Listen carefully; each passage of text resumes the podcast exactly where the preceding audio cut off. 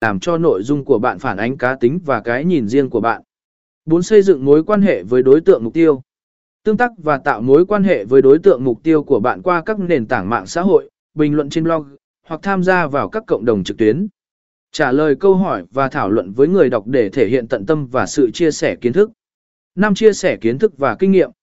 Chia sẻ kiến thức, kinh nghiệm và lời khuyên mà bạn đã tích lũy trong lĩnh vực hoạt động của bạn.